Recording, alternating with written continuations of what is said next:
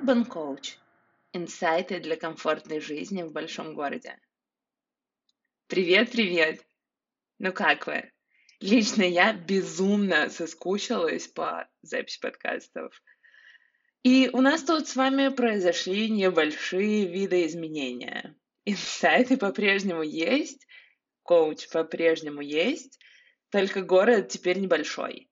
Из Мадрида я переехала на Бали, и, кажется, вчера был ровно месяц, как я здесь живу. Ощущения немного странные, потому что, кажется, я никогда в жизни не ассоциировала себя жизнью не в мегаполисе.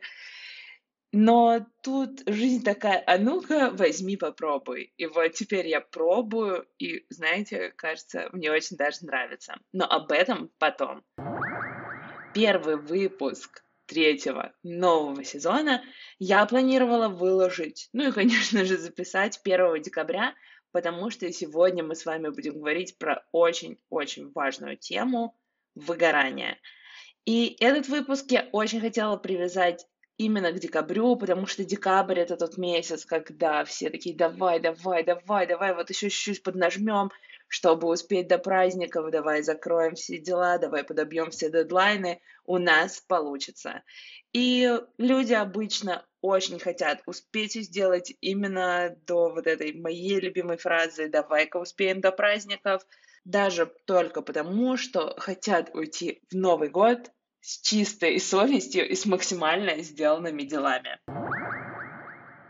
Декабрь это тот месяц, после которого все чаще можно услышать Прости, но я не в ресурсе, прости, Давид, мне ну лежать. Так было, есть и будет в ближайшее время, и поменять это возможно только если сверяться с собой и э, закрывать все дела во время года ровно в нужные дедлайны.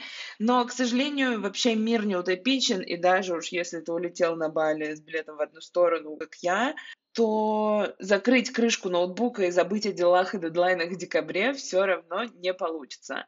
Но позаботиться о себе вполне реально, и сегодня мы будем разбираться, как это сделать.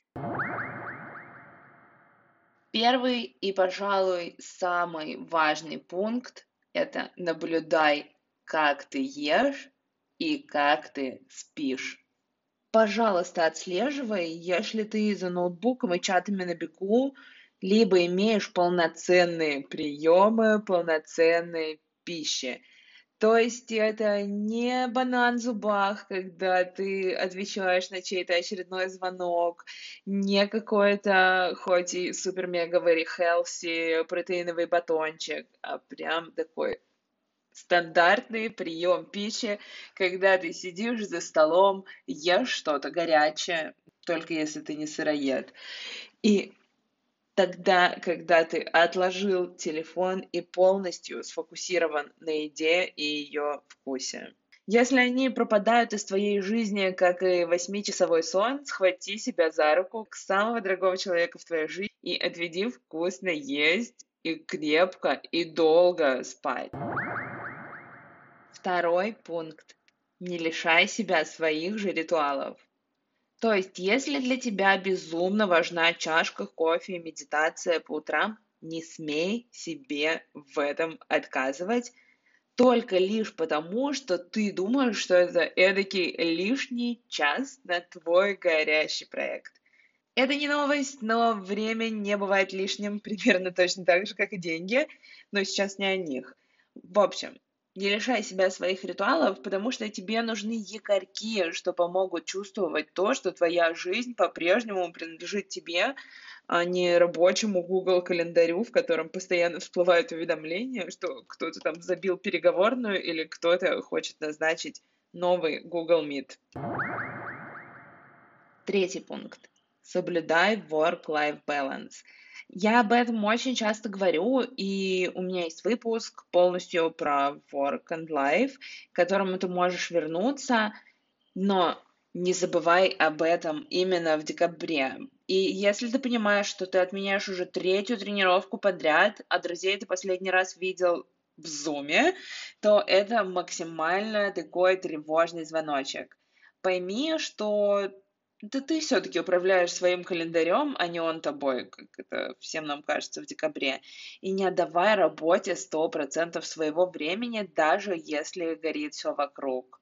Потому что таким образом можешь сгореть ты сам. Сделай то, что для тебя важно.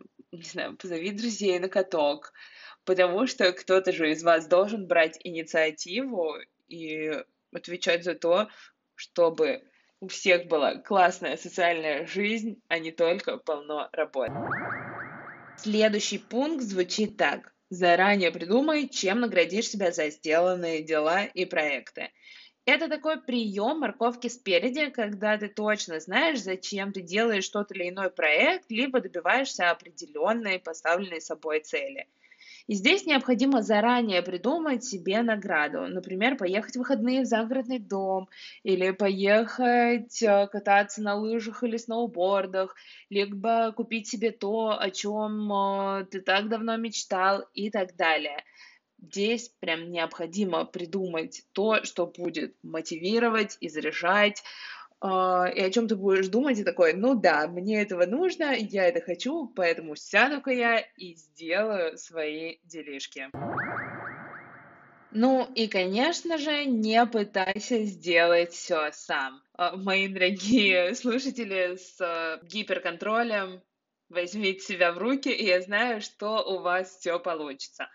Потому что установка «хочешь сделать хорошо, сделай сам» безумно токсично. И если вы слышали это все свое детство, то пора как-то вытащить это из своей головы.